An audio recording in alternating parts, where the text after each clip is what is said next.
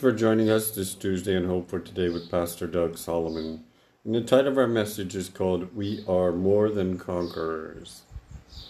You know, we think of conquerors, we think of the Roman Empire as it conquered many, many nations. We think of the war when uh, Romans went to war and they would come home, they were honored with great medals and with great parties and great things. There was a big parade when they came home because they were more than conquerors. You know, whether it was music, there was celebration. And when the Romans came back, they brought many, many things with them exotic animals, trinkets, treasures, weapons things that they did not have, they would bring back as proof that they were conquerors. And the conqueror, the leader of that group, would ride in on a tri- chariot. And he would bring prisoners leading behind him. We think about that, you know, that's like a triumphant entry. As we talked about when Jesus entered Jerusalem that day on Palm Sunday. You know, he came as a humble servant. He did not have slaves leading behind him, yet people on right and left that were singing Hosanna, Hosanna. But then later they would be calling for him to be crucified. People can change in a moment's notice. But there's a glorious, a glorious or we can be glorious conquerors in Christ today. Paul tells us that Christians need to know that God's grace overcame all. And that we can receive a glory that is eternal. We think about that and we say, oh, how is that possible? You don't know my life. You don't know what I'm going through. Let's read Romans chapter 8, beginning with verse 18. It says, I consider that our present sufferings are not worth comparing with the glory that will be revealed in us. The creation awaits in eager expectation for the sons of God to be revealed. For the creation was subjected to frustration, not by its own choice, but by the will of the one who subjected it, in hope that the creation itself will be liberated from the bondage to decay and brought into the glorious freedom of the children of God. We know that the whole creation has been groaning, as in the pains of birth, right up to the present time. Not only so, but we ourselves who have the first fruits of the Spirit groan inwardly as we wait eagerly for the adoption as sons and daughters, the redemption of our bodies. For in this hope we are saved. But the hope is seen is no hope at all. Whose hope? Who hopes for what he already has? But if we hope for what we do not yet have, we wait patiently for it. In the same way, the Spirit helps us in our weakness. We do not know what we ought to pray for, but the Spirit Himself intercedes for us with groans that words cannot express. And He who searches our hearts knows our minds, knows the mind of the Spirit, because the Spirit intercedes for the saints in accordance to God's will. And we know that all things work together for the good of those who love the Lord, who have been called according to his purpose. For those who foreknew, he also predestined to become conformed to the likeness of his Son, that he might be the firstborn among his brothers. And those he predestined, he also called those he, he called. Those he called, he justified. Those he justified, he also glorified. What then shall we say in response to this? If God is for us, who can be against us? He who did not spare his own son, but gave him up for us all, how will we not how will he not also, along with him, graciously give us all things? Who will bring any charge against those whom God has chosen? It is God who justifies. Who is he that condemns? Christ Jesus who died. More than that, who was raised from who was raised from the dead and raised to life, and he sits at right hand of God the Father, interceding for us. Who shall separate us from the love of Christ? Shall trouble or hardship or persecution or famine or nakedness or danger or sword, as it is written, For your sake we face death all day long. We are considered as sheep to be slaughtered. No, in these things we are more than conquerors through him who loved us. For I am convinced that neither death nor life, neither angels nor demons, neither present or future, nor any powers, nor height, nor depth, nor anything else in all creation will be able to separate us from the love of God that is in Christ Jesus our Lord. Shall we pray? Our gracious Lord and Heavenly Father, we thank you for this glorious conqueror. Lord, we are more than conquerors in you.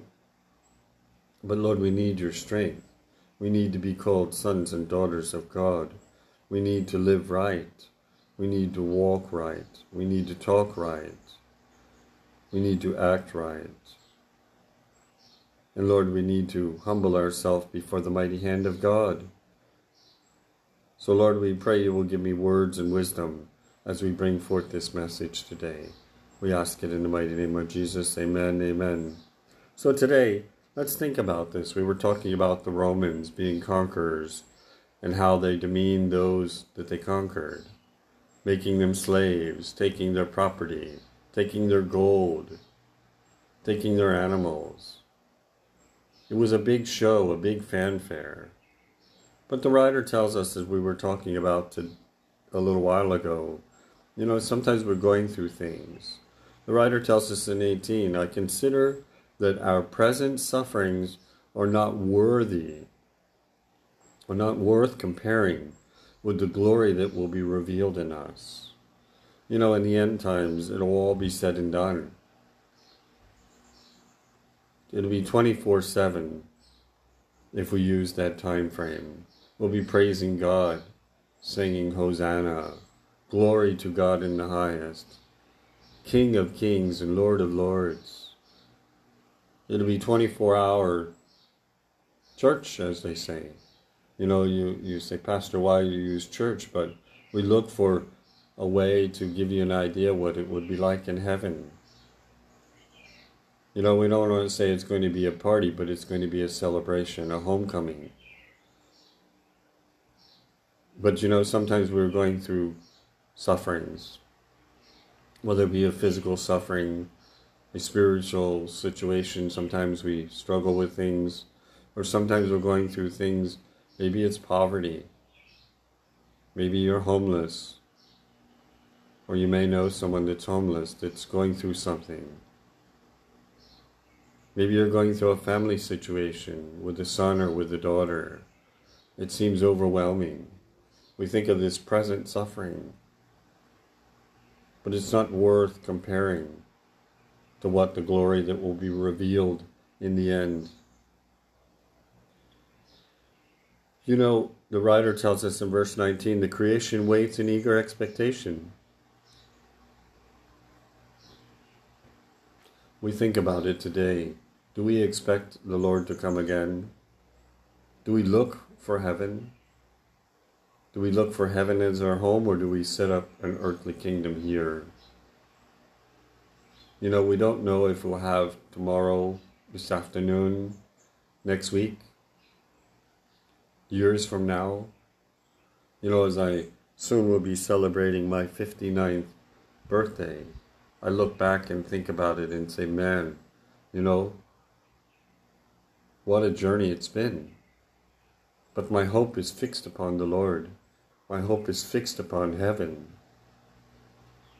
The body, the Bible tells us that creation itself will be liberated from the bondage to decay and brought into the glorious freedom of the children of God. We have that hope. We won't grow old. We won't have wrinkles. We won't have gray hair. We won't have sickness. We won't have problems. Everything will be made right. We see here that all of creation has been groaning as the pains of childbirth right up to the present time. And we can look at it in our day. Think about it. I often think when there's earthquakes or there's these disasters, sometimes we think about them, you know, uh, I wonder if they're wake up calls, this groaning that's reminding us that God is still in control. And that one day there won't be any more disasters. One day there won't be any more of these catastrophic things. One day there won't be any more wars. Can you imagine that? What a world it would be. But in heaven, there won't be any of that. That's our hope. The writer goes on and tells us, Paul tells us that, uh, that they were the first fruits of the Spirit. They'd experienced the Holy Spirit. It was a hope that was found in them. But it also was a hope that they have not yet that they have not yet obtained. In verse 25 it says we wait patiently for it. You know, when we think about it, you know, for us today, do we wait patiently or do we try to make things happen? I've learned that God has a plan for each and every one of us, whether we know it or not. Do we know the full plan? No. Do we know part of the plan? Sometimes not. But we have to walk in faith. We have to walk with the Holy Spirit leading and guiding us. It tells us in the same way the Spirit helps us in our weakness. Think about it today. When we are weak, we can call upon God. Say, God, help me through this. Help me to overcome this. Sometimes we don't know what to pray, as the writer tells us here. We do not know what we ought to pray for. But the Spirit Himself intercedes for us with groaning that words cannot express. You know, the writer's telling us here that, you know, I've heard people pray sometimes at the altar. In America, we have these altars down in front. And I remember the old timers used to go up there and pray, and sometimes it was weeping. There were no words. Sometimes it was a maybe like a groan, I guess you could call it that. But they were they they were just interceding for people. They were praying for revival. They were praying for for a need, but they didn't know the words to say. Sometimes we're at a loss for words. Think about it today. But the Spirit and God knows our hearts. He knows our hearts and He knows our minds.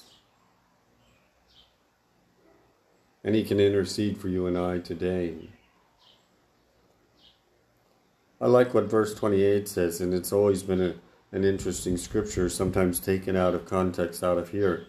But it says that we know that in all things God works for the good of those who love the Lord, who have been called according to his purpose.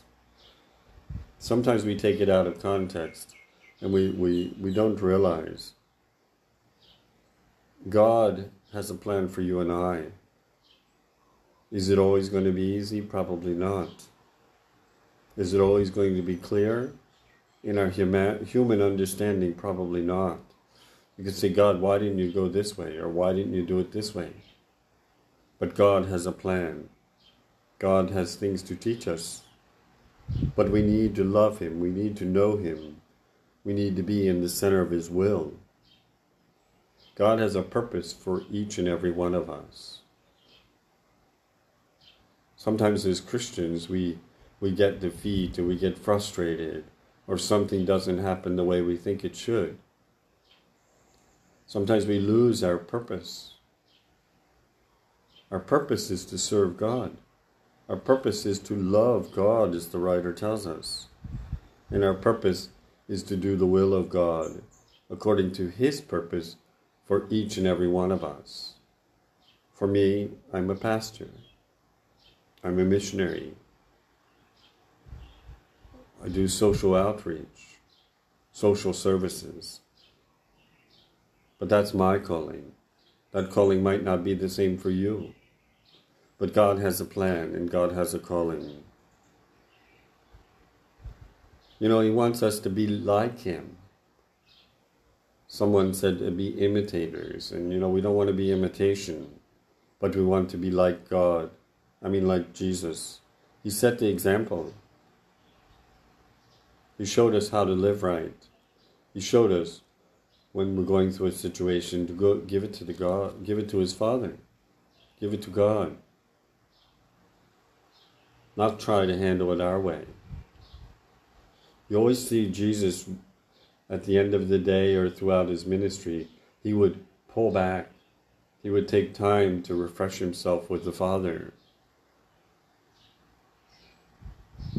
Sometimes we need to pull back and we need to be refreshed. The Bible tells us, too, that we are justified. And one day we will be glorified when we get to heaven. Verse 31 says, What then shall we say to this response? If God is for us, who can be against us? Think about it. If God is leading the way and God is part of our life and God is Lord of your life today, who can be against us? What situation can be greater than God? Nothing. It may seem like that in our humanity, but we serve a God that created the heavens and the earth. We serve a God that his son stood up in a boat, as I mentioned the other day, and he calmed the winds and the waves. He spoke. We serve a God that sent his Son, as the scripture says. He did not spare his Son, but he gave him up for us. For all, it says. Scripture tells us all have sinned and come short of the glory of God. But we have that hope, as we talked about, if we confess our sins and we believe, then we will have eternal life.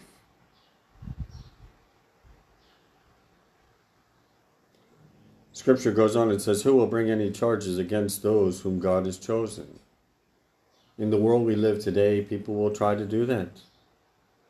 People will try to make fun and condemn. But our, we have to answer to God directly what we do. We have an intercessor. Christ died, Christ rose from the dead, and he, and he sits at the right hand of God the Father, interceding for us. So, what can separate us from the love of God? If God sent His Son to die on a cross, to pay our sin debt,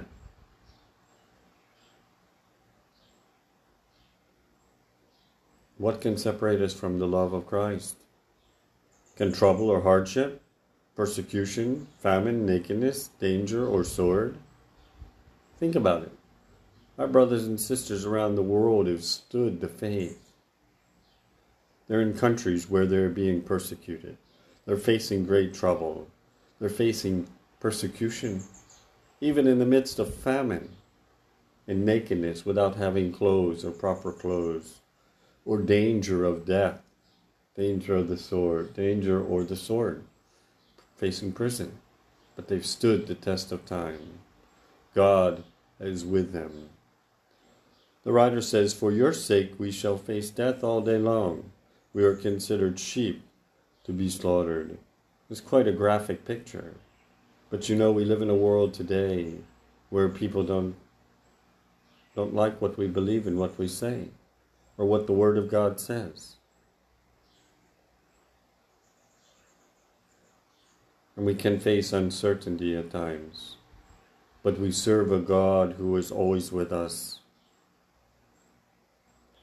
Verse 37 says, No, in all things we are more than conquerors through Christ who loved us. For we must be convinced or the writer says, For I am convinced. But as Christians, we need to be convinced that neither death nor life, neither angels nor demons, neither present nor the future, nor any powers, neither height or depth, anything else in all creation will be able to separate us from the love of God that is in Christ Jesus our Lord. God loves us. Even in our sin, God still loves us. God wants us to come back. As we talked about the prodigal son, the other day I listened to a message by Billy Graham and he was talking about the prodigal son and the prodigal father and the other prodigals uh, or the other son. He brought the message full circle, but it's a reminder for us today that God is like this father that was waiting for his son to come home. Some people have stepped away from the love of God. They don't think they're worthy of God's love anymore. Some people have chosen different paths and they've stepped out of the will of God. Some people have rejected God, but God still loves them. God still wants them to come home. So, as the writer tells us, we are more than conquerors through Him or through Christ that strengthens us today. One day we will get to heaven and there will be a great celebration. But for now, we're here and we have a message of hope. The message is that God is in all things and God will work all things out for those who love Him, those who serve Him, those who walk with Him, those who do His will. And that's my self paraphrasing, but think about it. We're all called according to His purpose. He gave us the hope of redemption. He gave us the hope of being justified he gave us the hope of being restored in Him. Shall we pray? Our gracious Lord and Heavenly Father, we thank you for this message. We thank you, Lord, that nothing can separate us from the love of God. God loves us. God is love. But it's not a physical love, it's not a temporal love, it's a love that's eternal. And He calls each and every one of us to love Him back, to serve, to do His will. We're not robots. He has a purpose for us, He has a plan.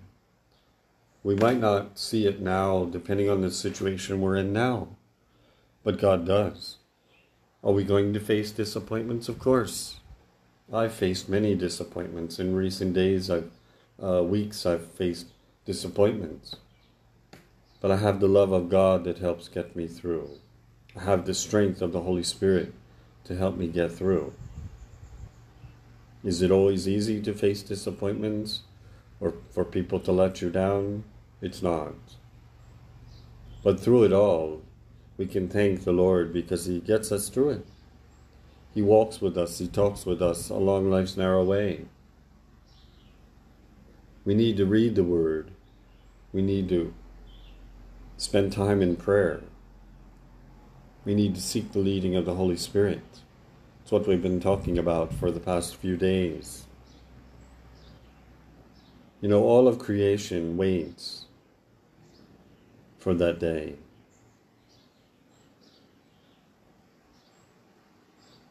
That will be liberated from this body that won't decay, from bondage.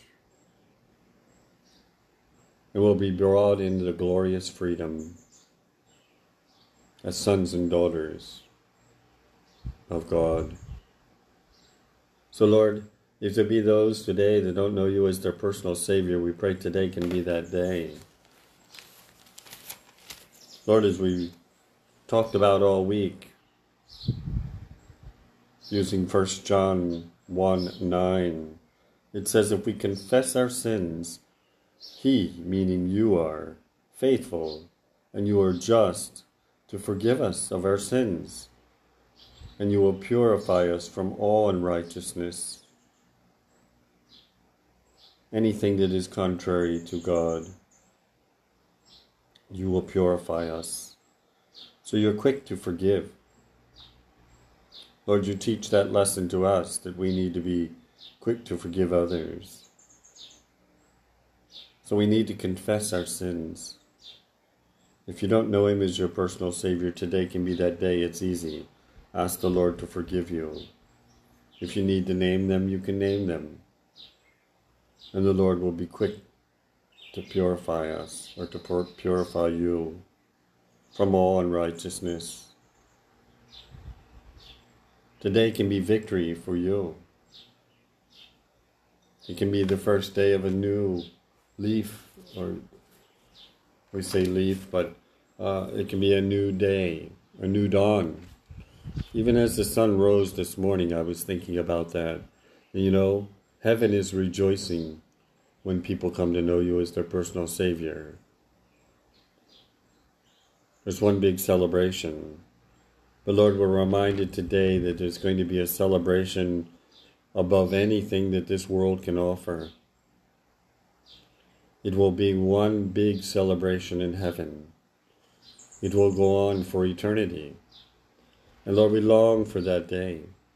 We long for the day that there'll be no more sorrow, no more pain, no more aches, no more sickness, no more tears. Scripture tells us that you'll wipe away every tear. There won't be any need to cry. But Lord, we long for that day. But as we await for that day, you have a purpose for us, you have a calling. And you work it out for the good of those that love you. So, Lord, we want to thank you for those that will accept the Lord as their personal Savior. Is it going to be easy? No. Is it going to take the leading of the Holy Spirit? Yes. Is it going to take finding a Bible believing church? Yes. And having friends, not friends from the old way, but friends from the new way. Friends that will encourage instead of discourage. Friends that are going to bring you hope, that are going to help you along life's way. We need people. God brought people into our lives for a reason.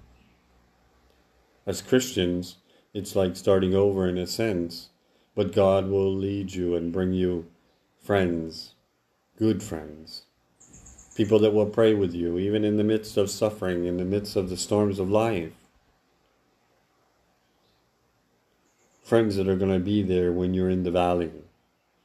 Friends that will be there when you're on the mountaintop. And friends that are going to be there when you're in the middle of life